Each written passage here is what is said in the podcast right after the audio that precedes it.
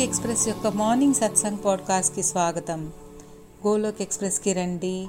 దుఃఖాలు బాధలు మర్చిపోయి ఏబిసిడి అనే భక్తిలో లీనమై నిత్యము ఆనందాన్ని పొందండి. హరి హరి బోల్.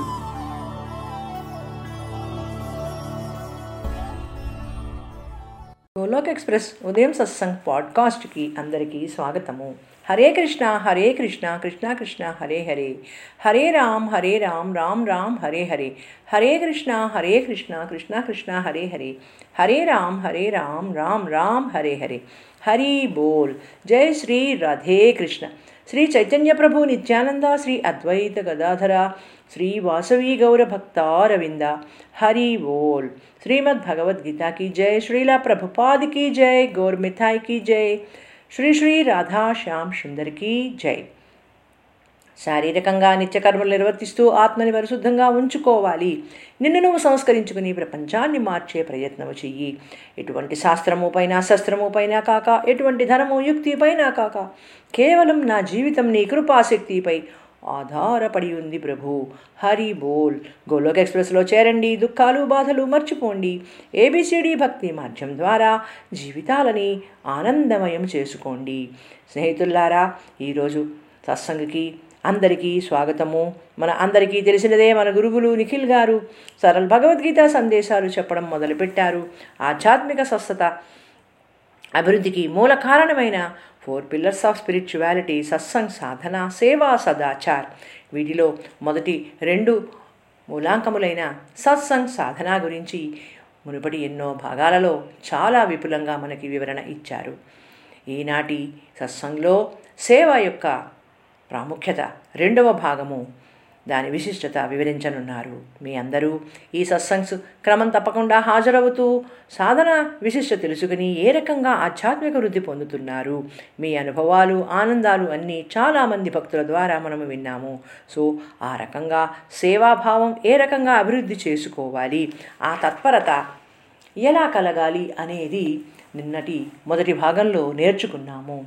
ఈరోజు రెండవ భాగంలో ఇంకా వివరంగా దీని వలన కలిగే ఆనందము వినమ్రత మనము పొందే ఆధ్యాత్మిక అనుభవాలు పొందే లబ్ధి ఇంకా విస్తారంగా చెప్పనున్నారు. సేవ సహా ప్లస్ ఈవ అనేది కట్ టుగెదర్ విత్ అంటే మనము మన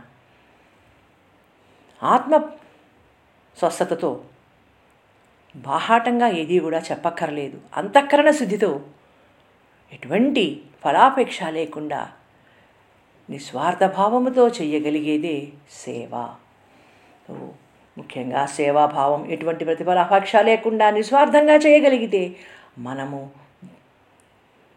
దానికి ఆ భగవానుడి దీవెనలు మనలో కలిగే పరివర్తనలు ఎవరికి వారే ఈ మార్గంలో వృద్ధి చెందడం వలన అనుభవించగలరు? ఏది ఏమైనా ఈ మానవ జీవితం లభించినందుకు మనం ఏ రకంగా సఫలము చేసుకోవాలి? భక్తిలో ఎదగాలి అనేది మన లక్ష్యంగా ఉండాలి. దీనికి ఆ భగవానుడికి కృతజ్ఞతలు తెలుపుతూ నిస్వార్థ సేవాభావన పెంపొందించుకోవడం వలన మనలో వినమ్రత క్షమాగుణము సహనశీలత పెరుగుతాయి. సేవాభావం అనేది నాకు ఏ రకంగా ఇది లాభపడుతుంది అని స్వార్థపరంగా ఆలోచించకుండా ఇంద్రియ తృప్తి కోసం చేసే కర్మలుగా కాకుండా ఆధ్యాత్మిక జీవనము భక్తి మార్గము ఏ రకంగా ఎదగాలి అనే నిర్దిష్టతతో ఉండాలి.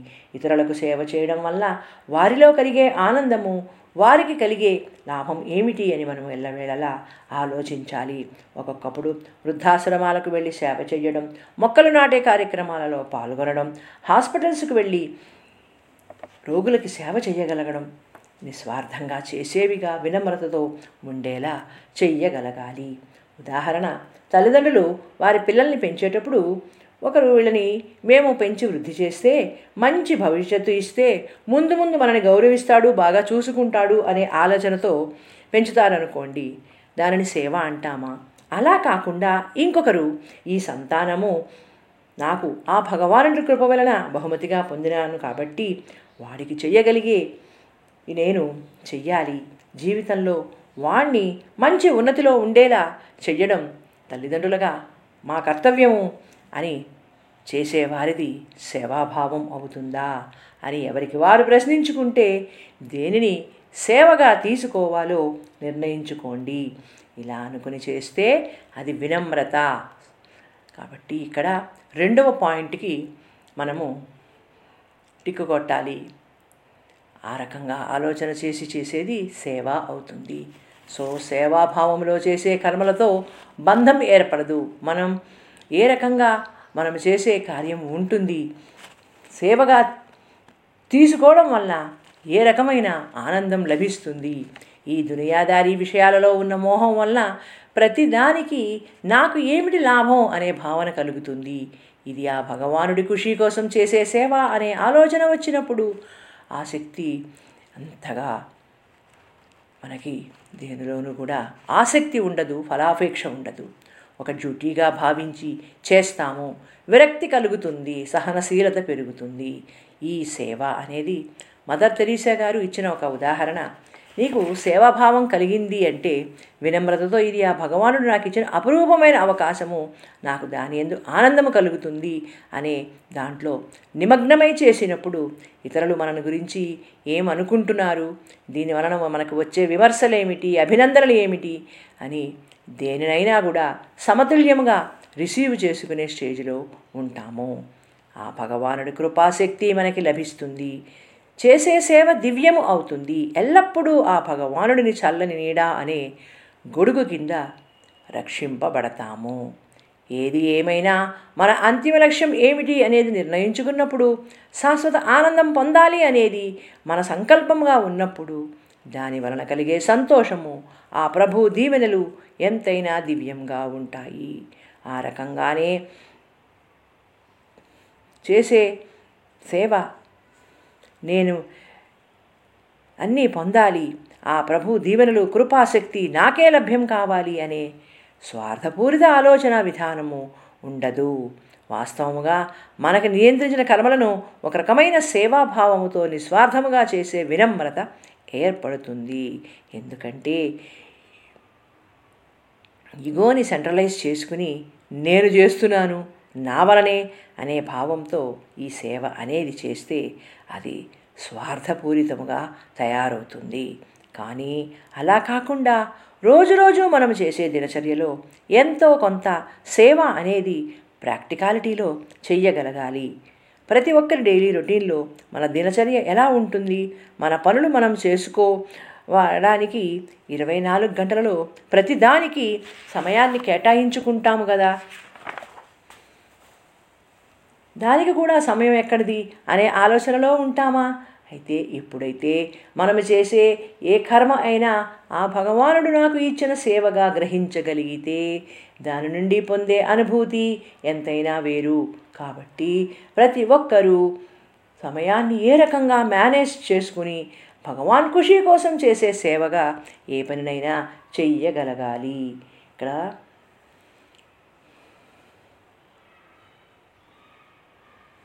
ఉదాహరణ ఇస్తున్నారు. ఒక ఇంటి ఇల్లాలు తన డైలీ పనులలో ఏ రకంగా నిర్వర్తించుకుంటుంది? ఉద్యోగం చేసేవాళ్ళు ఏ రకంగా వారికి అలాటెడ్ డ్యూటీస్ చేస్తారు? హౌస్ వైఫ్ పిల్లలని పెంచడం ఇంట్లో వారందరి కోసం ఆహారం తయారు చేయడం ఇంటిని పరిశుభ్రంగా చేసుకోవడం ఎవరైనా అతిథులు వస్తే అతిథుల మర్యాద చేయడం వీటన్నిటిని కూడా నా ఇల్లు నేనే చేస్తున్నా నా వల్లే అవుతోంది అనే భావముతో చేస్తే సేవ అవుతుందా? అలా కాకుండా ఈ డ్యూటీస్ అన్నీ కూడా ఆ భగవానుడు నాకు ఇచ్చినవి. నా ఇల్లు ఆ భగవానుడి ధామము. కాబట్టి నేను ఆ భగవానుడి ధామంలో నా వంతు సేవ నేను చేస్తున్నాను. ఇది ఆ భగవానుడి కృప వలన లభించిన ఇల్లు. భగవానుడి ధామము. అందు సేవ చేస్తున్నాను అనే భావన వచ్చినప్పుడు సేవా తత్పరత పెరుగుతుంది. ఒక పదార్థాన్ని తయారు చేస్తే ఇది నా పిల్లలకి ఇష్టం ఇది నా హస్బెండ్కి ఇష్టం లేకపోతే ఇది నా అత్తయ్యకి ఇష్టం అమ్మకి ఇష్టం ఇలా ఎన్నో రకాల ఆలోచనలతో చేస్తాము. అయితే నేను చే అలా కాకుండా ఆ భగవానుని తలుచుకుంటూ నేను చేసిన ఏ పదార్థమైనా సరే ఇంట్లో అందరూ ఆస్వాదించాలి అని పదార్థాన్ని తయారు చేశాక ఆ భగవానుడికి ఒక తులసిదళం వేసి భోగ్గా అర్పించి ఇంట్లో వారందరూ తినేలా చేస్తే అది సేవగా మారుతుందా? కాబట్టి ఆ ప్రసాదాన్ని అందరూ స్వీకరిస్తే కలిగే ఆనందము మానసిక స్వస్థత శారీరక స్వస్థత ఎంతైనా అనిర్వచనీయము.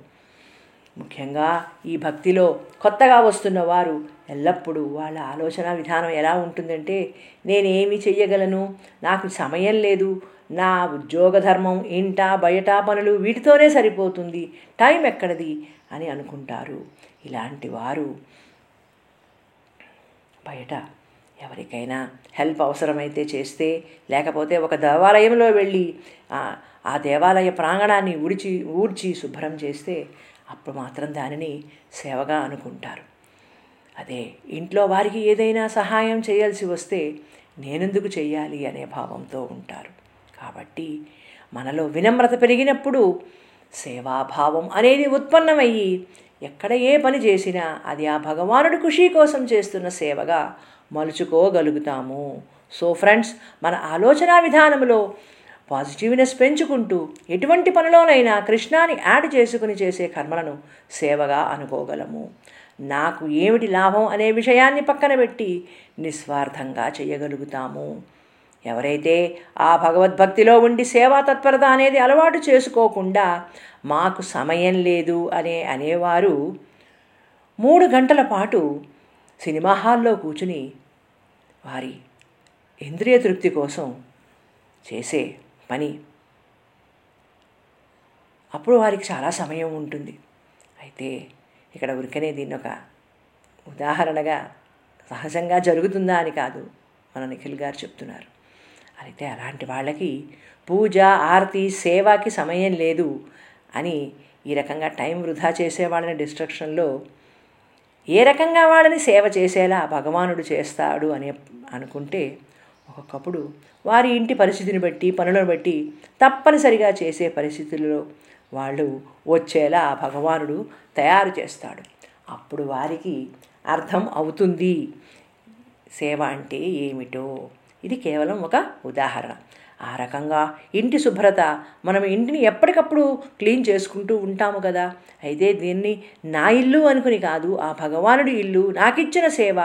ఆ భగవానుడు నా స్వామి ప్రభు అనే భావనతో చేస్తే అది సేవ అవుతుంది. ఆ రకంగా ఇంట్లో ఏమైనా ఒకప్పుడు వస్తువులు లేకపోతే పాలు పెరుగు లాంటివి లేకపోతే ఆహార ధాన్యాలు కూరగాయలు ఏమైనా లేకపోతే ఇంట్లో ఉన్న పెద్దవాళ్ళు అమ్మ కానీ అమ్మమ్మ కానీ నాయనమ్మ కానీ ఎవరైనా సరే మనని ఫలానా వస్తువులు లేవు కొంచెం వెళ్ళి తీసుకురా అని చెప్పినప్పుడు దానిని కూడా ఒక ఆ భగవానుడు ఇచ్చిన కార్యముగా స్వీకరించి చేస్తే అది సేవగా మారుతుంది. అలానే తల్లిదండ్రుల బాధ్యత ఏమిటి? పిల్లలని ఏ రకంగా పెంచాలి పెద్ద చెయ్యాలి? ముఖ్యంగా ఇంట్లో ఉన్న పెద్దలు అందరూ అమ్మ నాన్న తాత నాయనమ్మ అమ్మమ్మ అందరూ పిల్లలకి ఇంట్లో మొదటి గురువులు. సో ఎవరెవరు వారి కర్తవ్యం నిర్వర్తించాలి? పిల్లల ఎడల ఎటువంటి సేవ చెయ్యాలి అనేది చాలా ముఖ్యము. కానీ ఈ కలియుగంలో మన దురదృష్టం అస్సలు పిల్లలతో ఏ రకంగా మాట్లాడాలి. వారికి మన సమయాన్ని ఏ రకంగా కేటాయించాలి అనేది చాలా తక్కువ ప్రాధాన్యత ఇస్తున్న విషయం అయిపోయింది. పూర్వపు రోజుల్లో లాగా ఉమ్మడి కుటుంబాలు లేవు. న్యూక్లియర్ ఫ్యామిలీస్ అయిపోయి ఇంట్లో ఉండేది ఇద్దరు ముగ్గురే అమ్మ నాన్న ఒకళ్ళో ఇద్దరో పిల్లలు. సో ఈ తల్లిదండ్రులు ఇద్దరూ కూడా ఈ సాఫ్ట్వేర్ కంపెనీస్లో ఎంసీక్యూస్లో ఉద్యోగం చేసేవాళ్ళైతే వాళ్ళ ల్యాప్టాప్లు ముందు వేసుకుని వాళ్ళ పనుల్లో వాళ్ళు మునిగిపోయి ఉండి పిల్లలకి ఏ రకమైన అటెన్షను ఇవ్వలేకపోతున్నారు. అయితే ఆ రకంగా పరిస్థితులు ఏర్పడినప్పుడు పిల్లలు కూడా వారికి కావలసినది సాధించుకోవడానికి ఏ రకంగా అయినా సరే సతాయించి కావలసిన పనులను చేయించుకుంటున్నారు. కాబట్టి ఈ రోజుల్లో చాలా మటుకు ఈ సాఫ్ట్వేర్ కంపెనీస్లో పనిచేస్తున్న వాళ్ళంతా వారంలో ఐదు రోజులే పని. మిగతా రెండు రోజులు వీకెండ్లో సాటర్డే సండే పిల్లలతో ఎంతవరకు కాలాన్ని గడుపుతున్నారు అమూల్యమైన సేవని వాళ్ళకి అందిస్తున్నారు అని ఆలోచించుకుంటే మనకి అర్థమవుతుంది. ఏది అడిగితే అది ఇచ్చేయడం లేదా ప్రతి ఒక్కరికి ఎలక్ట్రానిక్ గ్యాడ్జెట్స్ అలవాటు చేసేశారు. దాని వలన ఎటువంటి సేవా తత్పరత పిల్లల ఎడల తల్లిదండ్రులకి ఉంది అనేది పిల్లల ఎడల చూపిస్తున్న శ్రద్ధ ఎంత అంటే చాలా లో లెవెల్లో ఉంది అనే చెప్పుకోవాలి. ఎంతసేపు? ప్రాపంచక విషయాలపై ఉన్న ఆసక్తి ఇంద్రియ తృప్తి కోసం చేసే కర్మలు స్వార్థపూరిత కర్మలు ఏ రకంగా సేవ అనిపించుకుంటాయి? ఎప్పుడైతే సంపూర్ణ ఆరోగ్య స్వస్థత సంపూర్ణ ఆనందం కంప్లీట్ హెల్త్ అండ్ హ్యాపీనెస్ ఈ దీంట్లో ఫైవ్ కాంపనెంట్స్లో మొట్టమొదటిది కాంపనెంట్ అయిన స్పిరిచువాలిటీకి ఆధ్యాత్మిక స్వస్థతకి ప్రాముఖ్యత ఇస్తాము. అన్నీ కూడా ఒక క్రమబద్ధంగా ఉంటాయి. భక్తి ఎడల సుముఖత మిగతా అన్ని విషయాలలో వినమ్రతను చేకూరుస్తుంది. సేవా తత్పరత మొదలవుతుంది. ఎటువంటి స్వార్థపరత్వము లేకుండా ప్రతిఫలాపేక్ష లేకుండా వినమ్రతతో చేసే లక్షణం వృద్ధి చెందుతుంది. చాలా వరకు మన భారతదేశంలో ఇళ్ళల్లో ఇంట్లో పనులు చేయడానికి మేడ్స్ని పెట్టుకుంటాము. అలానే వ్యాపారాలు చేసేవాళ్ళు. వాళ్ళ షాపుల్లో పని చేయడానికి వర్కర్స్ని పెట్టుకుంటారు. మనది ఏదైనా ఆర్గనైజేషన్ అయితే అందులో పనిచేసే స్టాఫ్. వీళ్ళంతా కూడా వారి వారి ఆర్థిక పరిస్థితులను బట్టి ఇంటి పరిస్థితులను బట్టి ఏదో ఒక రకంగా కష్టపడి పనిచేసి జీవనోపాధి పొందడానికి వస్తారు. అటువంటి వారి ఎడల మనము ఏ రకంగా ప్రవర్తించాలి అనేది ఆలోచించవలసిన విషయము. చాలా వరకు అందరూ ఈ సాఫ్ట్వేర్ ఉద్యోగాలలో ఉండడం వల్ల వారికి వారంలో ఐదు రోజులే పని రోజులు రెండు రోజులు సెలవు దినములు. మరి మనతో మన ఇళ్ళలో పనిచేయడానికి వచ్చిన వాళ్ళతో లేకపోతే వేరే చోట ఆ వర్కర్స్తో మనం ఏ రకంగా వి- ప్రవర్తిస్తున్నాము? కొంచెమైనా మనకి కరుణ దయ ఉన్నాయా? నెల మొత్తం ముప్పై రోజులు వాళ్ళు వచ్చి పనిచేయాలి అని మనం అనుకుంటాము. ఒక్కరోజు రాకపోతే ఇంట్లో పని చేసుకోవడానికి సతమతం అయిపోతూ మరునాడు వాళ్ళు వస్తే అనవసరమైన దుర్భాషలాడి వాళ్ళ మీద మనం కోపం చూపిస్తాం. ఇది ఎంతవరకు సమంజసము? మన ఆలోచనా విధానము తప్పకుండా మార్పు రావాలి. వాళ్ళు మనుష్యులే కదా. బీదవారు అయినంత మాత్రాన మన ఇళ్ళలో పనిచేస్తున్నంత మాత్రం వాళ్ళని కించపరచకూడదు. ఎటువంటి ద్వేషభావము చూపించకూడదు. పరుష వాక్యములతో వాళ్ళని దూషించకూడదు. మనంతట మనమే ఒక కరుణా హృదయంతో నెలలో రెండు రోజులు నువ్వు కూడా సెలవు తీసుకో రెస్ట్ తీసుకో నీ పనులు ఏమన్నా ఉంటే చూసుకో. నీ ఇంటిని కుటుంబాన్ని చూసుకో నీ ఆరోగ్యాన్ని చూసుకో అని మనము చెప్పగలిగే స్థితిలోకి రాగలగాలి. ఈ విషయాన్ని మీరందరూ ఆలోచించండి. మనం ఏ రకంగా ప్రవర్తిస్తాము మన ఇంట్లో పనిచేసే వారితో వాళ్ళకి ఇచ్చే మూడు వేల జీతమో నాలుగు వేల జీతంలోంచో రెండు మూడు రా రోజులు రాకపోతే రోజుకి ఎంత అవుతుంది అని లెక్క కట్టి ఆ డబ్బులు కూడా వాళ్ళ దగ్గర నుంచి మనము శాలరీలో కట్ చేసి ఇస్తాం. ఇది వరకు ఇది ఎంతవరకు సమంజసము? ఇది సేవ అవుతుందా? అలా కాకుండా వారి ఎడల కూడా మనము మానవతని చూపించి వారు కూడా మనుష్యులే. వారి పరిస్థితులను బట్టి మన ఇంట్లో మనకి సేవ చేయడానికి వచ్చారు. కాబట్టి మనము వారితో చాలా సరళంగా మాట్లాడాలి. ఎటువంటి దూషణ చెయ్యకూడదు. ఒకటి రెండు రోజులు సెలవు వారిని కూడా తీసుకొనిద్దాము. అనే ఆలోచనా భావాన్ని మార్చుకున్నామనుకోండి అది తప్పకుండా సేవ అవుతుంది. కాబట్టి ఆ రకంగానే మనం తినేది కూడా వాళ్ళకి పెట్టాలి. ఎందుకంటే ఆ సమయంలో వాళ్ళు మన ఇంట్లో ఉంటే. ఎందుకంటే ఈ రోజుల్లో ఎవరిని ఎవరు ఇళ్ళకి ఇన్వైట్లు చేసి లంచ్లు డిన్నర్లు ఏర్పాటు చేస్తున్నారా అంటే చాలా వరకు తగ్గిపోయింది. వీకెండ్ అంటే ఎవరికి వారు బయటికి వెళ్ళిపోవాలి ఎంజాయ్ చేయాలి అనే ఆలోచనలోనే ఉంటున్నారు. మనం పూర్వం రోజుల్లో అతిథిదేవో భవ అనే నానుడిని చాలా వరకు పాటించగలిగాం. ఇంట్లో అందరూ వండుకున్న పదార్థాల్ని తినడానికి ఏర్పాటు చేసుకుని కూర్చున్నప్పుడు ఎవరైనా అనుకోని వ్యక్తి అనుకోని అతిథి ఇంటికి వస్తే వెంటనే ముందు వారికి భోజనము పెట్టి తృప్తిపరిచిన తర్వాత మిగతా వారు తినేవారు. ఇది సేవ అనబడుతుంది. కాబట్టి మదర్ తెరేసా చెప్పినట్లు మనము ఈ రోజుల్లో వంద మందికి ఫుడ్ ఆఫర్ చేయగలమా అంటే చెయ్యలేకపోవచ్చు. అప్పుడప్పుడు ఎవరికైనా ఒక్కళ్ళిద్దరికి భోజనం పెట్టడానికి ప్రయత్నించండి. ఇది కూడా ఒక సేవ.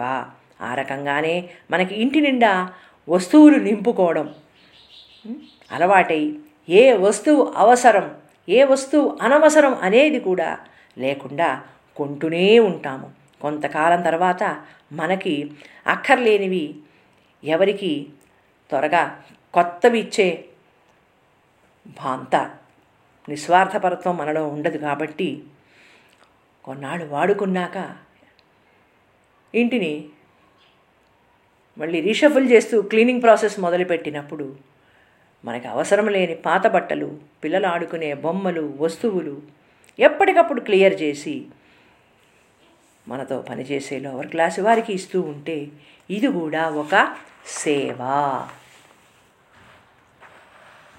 సేవ చేయడానికి మనము ఎక్కడికి వెళ్ళే అవసరం లేదు. ఇంట్లోనే కూర్చుని మన మంచి మాటలతో ఫోను ద్వారా అవసరమైన వారికి మన సమయాన్ని కొంత కేటాయించి వారికి ఏదైనా కష్టం కలిగినా ఏదైనా సమస్య వచ్చినా దానిని మన మంచి మాటలతో తీర్చగలిగితే అది కూడా ఒక సేవ. ఎటువంటి శ్రమ దీనికి పడే అవసరం లేదు. కేవలం సేవాభావం మనలో ఉత్పన్నం అవ్వాలి సో స్నేహితుల్లారా భగవద్బంధువుల్లారా సేవా తత్పరత పెంపొందించుకోండి. ఆ భగవానుడి ఖుషి కోసం చెయ్యగలిగే ఎన్ని రకాల పనులైనా సేవగా అనుకుని ఆ ప్రభు కుపాశక్తి వలన చెయ్యండి. ఈ గోలోక్ ఎక్స్ప్రెస్లో ఉన్న డివోటీస్ అందరూ కూడా దీని ప్రాముఖ్యతను గ్రహించి ఉంటారు అని మీరు చెయ్యగలిగే సేవను నిస్వార్థంగా ఫలాపేక్ష లేకుండా చేసే ప్రయత్నం చేస్తున్నారని అనుకుంటున్నాను. మన గురువులు చెప్తున్నారు ఈ గోలోక్ ఎక్స్ప్రెస్ ఇన్స్టిట్యూషన్ అభివృద్ధి కోసం ప్రతి ఒక్కరూ తమ వంతు సేవగా చేయదలుచుకున్నది చెయ్యవచ్చు అటువంటి వారికి మేము ఎప్పుడూ మా చేయూతని ఇస్తాము. గైడెన్స్ ఇవ్వడానికి మేము ఎప్పుడూ కూడా తయారు.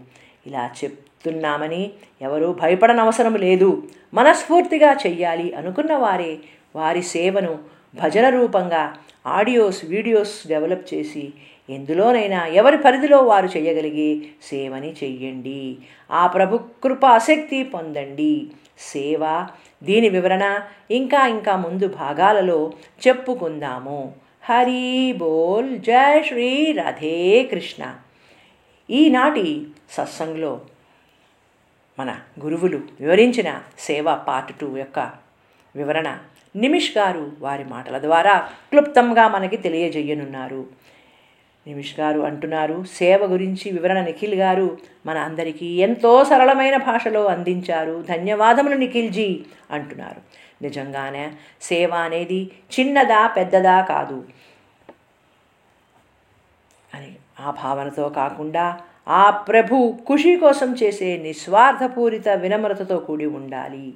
సేవ అంటే ఎక్కడికో వెళ్ళి చెయ్యేసే అవసరం లేదు. ఇంట్లో నుంచి ముందు ఈ సేవాభావం అనేది మొదలవ్వాలి. Charity begins at home.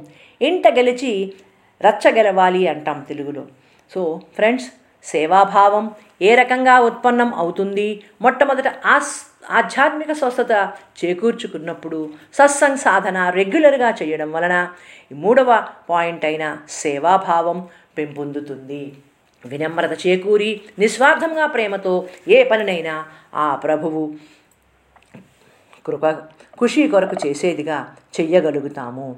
మన నుంచి ఇతరులకు ఎటువంటి సహాయం అందించగలము? దాని వలన వారు పొందే ఆనందము అనుకూల శక్తి ఎంతైనా విశేషము. అయితే ఇక్కడ దీనికి ఉదాహరణగా నిమిష్ గారు ఒక చిన్న కథ చెప్తున్నారు. తేనెటీగ. ఏ రకంగా తేనెటీగ పువ్వులలోని మకరందాన్ని ఆస్వాదించి తేనె పట్టు తయారు చేసి తేనెని తయారు చేస్తుంది. అవి ఎన్నో కలిసికట్టుగా తయారు చేసిన తేనెని మానవుడు ఉపయోగించుకుంటాడు. అయితే నేను ఇంత కష్టపడి తయారు చేసిన దానిని ఇంకొకరు అనుభవిస్తున్నారు అని తేనెటీగ తన పని తాను చేయడం మానేస్తుందా? ఒక తేనె పట్టు నిండినాక ఆ తేనెటీగలన్నింటినీ మనకి తెలుసు. తేనె పట్టుని ఏ రకంగా ఈ ప్రస్తుత రోజుల్లో అయితే కెమికల్స్ ఉపయోగించి లేకపోతే అడుగు నుంచి మంట పెట్టి ఆ తేనెటీగలన్నీ వెళ్ళిపోయేలా చేసి అందులో నుంచి తేనెని తీసుకుంటారు. అయితే తేనెటీగ నేను చేసినదా? ఈ తేనెని ఇంకొకరు తీసుకోవడం ఏమిటి అని ఎప్పుడైనా ఆలోచిస్తుందా? అయితే దీనికి ఒక పక్షి తేనెటీగని ఒకసారి అడిగిందిట. నువ్వు ఇంత కష్టపడి చేస్తున్న తేనెని వేరెవరో తీసుకుంటున్నారు కదా నీకు కోపం రావడం లేదా అని అందిట. అంటే అప్పుడు తేనెటీగ అందిట నాకెందుకు కోపం? నేను చేసినది ఇతరులు తీసుకోగలరు కానీ ఆ తయారు చేసే కళని నా నుంచి ఎవరు పొందలేరు కదా అందిట. అంటే దీని నుంచి మనకి ఏమి అర్థమవుతోంది? మన పరిధిలో మనం చేయగలిగే సహాయము పని ఇతరులకు ఉపయోగపడినప్పుడు ఆనందం ఇచ్చినప్పుడు అది సేవ అవుతుంది కదా? మనలో ఒక నిస్వార్థపూరితమైన ఫలాపేక్ష లేని సేవాభావం పెంపొందినప్పుడు మనలో ఉన్న గుణాన్ని ఎవరైనా తీసేయగలరా? మన నుంచి ఎవరైనా మన గుణాన్ని వేరు చేయగలరా? రకంగా మనం ఇక్కడ అర్థం చేసుకోవాలి. కాబట్టి ఫ్రెండ్స్ దీని నుంచి నేను నేర్చుకున్నది నిఖిల్జీ నితిన్జీ గైడెన్స్ వలన సేవా ఇంపార్టెన్స్ తెలుసుకున్నాను. ఏ పనిలోనైనా నా వంతు సహాయం నేను ఎలా చెయ్యగలను? దాని నిస్వార్థంగా ఫలాపేక్ష లేకుండా సేవగా ఎలా మలుచుకోగలను అని తెలుసుకున్నాను. వారు వృత్తిరీత్యా అడ్వకేట్. పది పన్నెండు సంవత్సరాలుగా ఆఫీస్లో ఈ ఉద్యోగంలో ఉంటూ రోజులో కనీసం పది పన్నెండు గంటలు కోర్టులో గడపాల్సి వస్తుందని ఎన్నో రకాల మనుషులని సమస్యలని ఛాలెంజెస్ని ఎదుర్కోవాల్సి వస్తుంది అని. అయితే అన్నిటి ఎందు సాధన చేయడం వలన సేవా తత్పరత అలవడి ఇది నేను చెయ్యగలిగితే ఒకరికి సహాయపడ్డాను అంటే అది అంతా ఆ భగవానుడి కృపాశక్తి అని. చేసేది ఏదైనా ఆ భగవద్భక్తిలో భగవానుడి ఖుషి కోసం అని మలుచుకోగలిగినప్పుడు అన్నీ చాలా సరళంగా జరుగుతున్నాయి. అందరికీ ధనమే ఉండక్కర్లేదు. తన్ మన్ ధన్ సే. ఏ రకంలో అయినా సరే మనం సేవను చేయగలగాలి. అయితే ఆఫీసులో తోటి స్నేహితులతో ఏదైనా సమస్య వచ్చినా వారికి తోచిన సలహా ఇచ్చి పరిష్కరించగలుగుతున్నారుట. అయితే దానికి ప్రతిఫలాపేక్ష లేదా అంటే అది వారి వృత్తి కాబట్టి ఇచ్చే ఫీజుని తీసుకుంటారు. ఇది కూడా సేవ కాదా?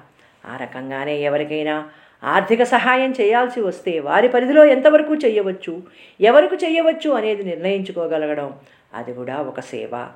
దీనికి మళ్ళీ ఒక ఉదాహరణ చెప్తున్నారు.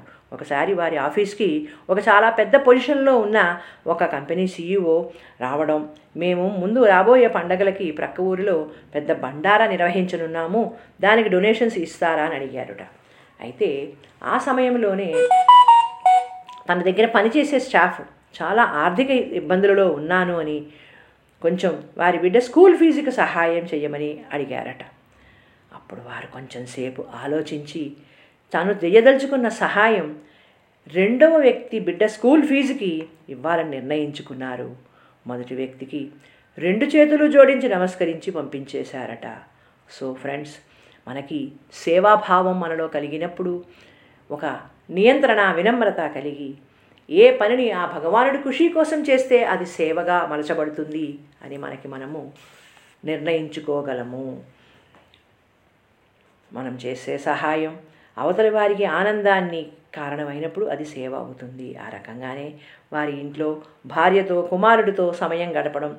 ఎప్పుడైనా వారిపై కోపం తెచ్చుకున్నా మళ్ళీ వారిని వారు సరిదిద్దుకుని ఆహ్లాదకరమైన సమయాన్ని వారితో గడపగలుగుతున్నారుట. ఇది కూడా ఒక సేవే అని చెప్తున్నారు.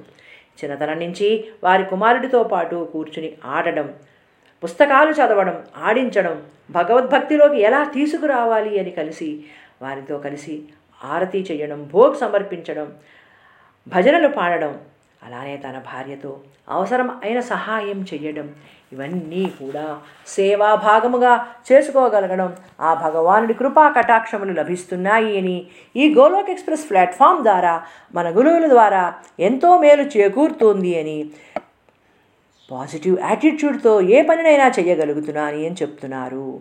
సేవాభావము వినమ్రత సహనశీలత వృద్ధి చేస్తుంది అని వారితో పాటు ఇప్పుడు వారి తొమ్మిది సంవత్సరాల అబ్బాయి కూడా భక్తి మార్గంలో ఎదుగుతున్నాడు అని చాలా ఆనందంగా ఉందని చెప్తున్నారు. కాబట్టి స్నేహితుల్లారా భగవద్బంధువుల్లారా మన గురువుల సందేశాలను విని నేర్చుకుని జీవితంలో ఆచరించి ఆధ్యాత్మిక ప్రగతికి తోడ్పడే ఎన్నో రకాల సోపానాలను అంచెలంచెలుగా అధిగమిస్తూ జీవన్ముక్తి పొందండి. సేవాభావం పెంపొందించుకోండి.